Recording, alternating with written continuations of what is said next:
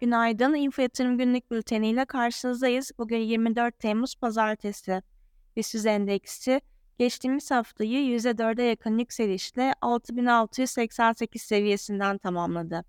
Geçen hafta en çok kazandıran sektör spor ve sigorta olurken endekse en çok puansal bazda katkı yapan paylar Türk Hava Yolları, BİMAŞ ve Ford Oto'ydu.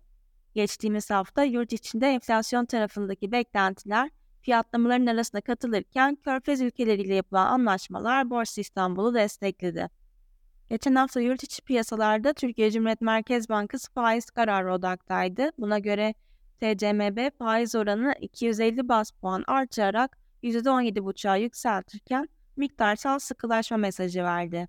Miktarsal sıkılaşma süreci kapsamında likiditeyi azaltıcı uygulamaların gelebileceğine işaret edildi. Diğer yandan kur korumalı mevduat hesaplarında zorunlu karşılık oranı %15'e yükseltildi.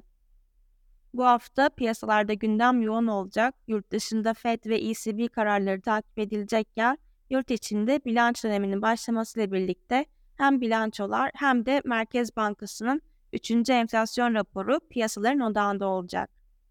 BIST endeksinde kısa vadede 6675 pivot seviyeyi oluştururken 6735, 6785 ve 6845 seviyeleri direnç, 6630, 6570 ve 6520 seviyeleri destek olarak takip edilecek.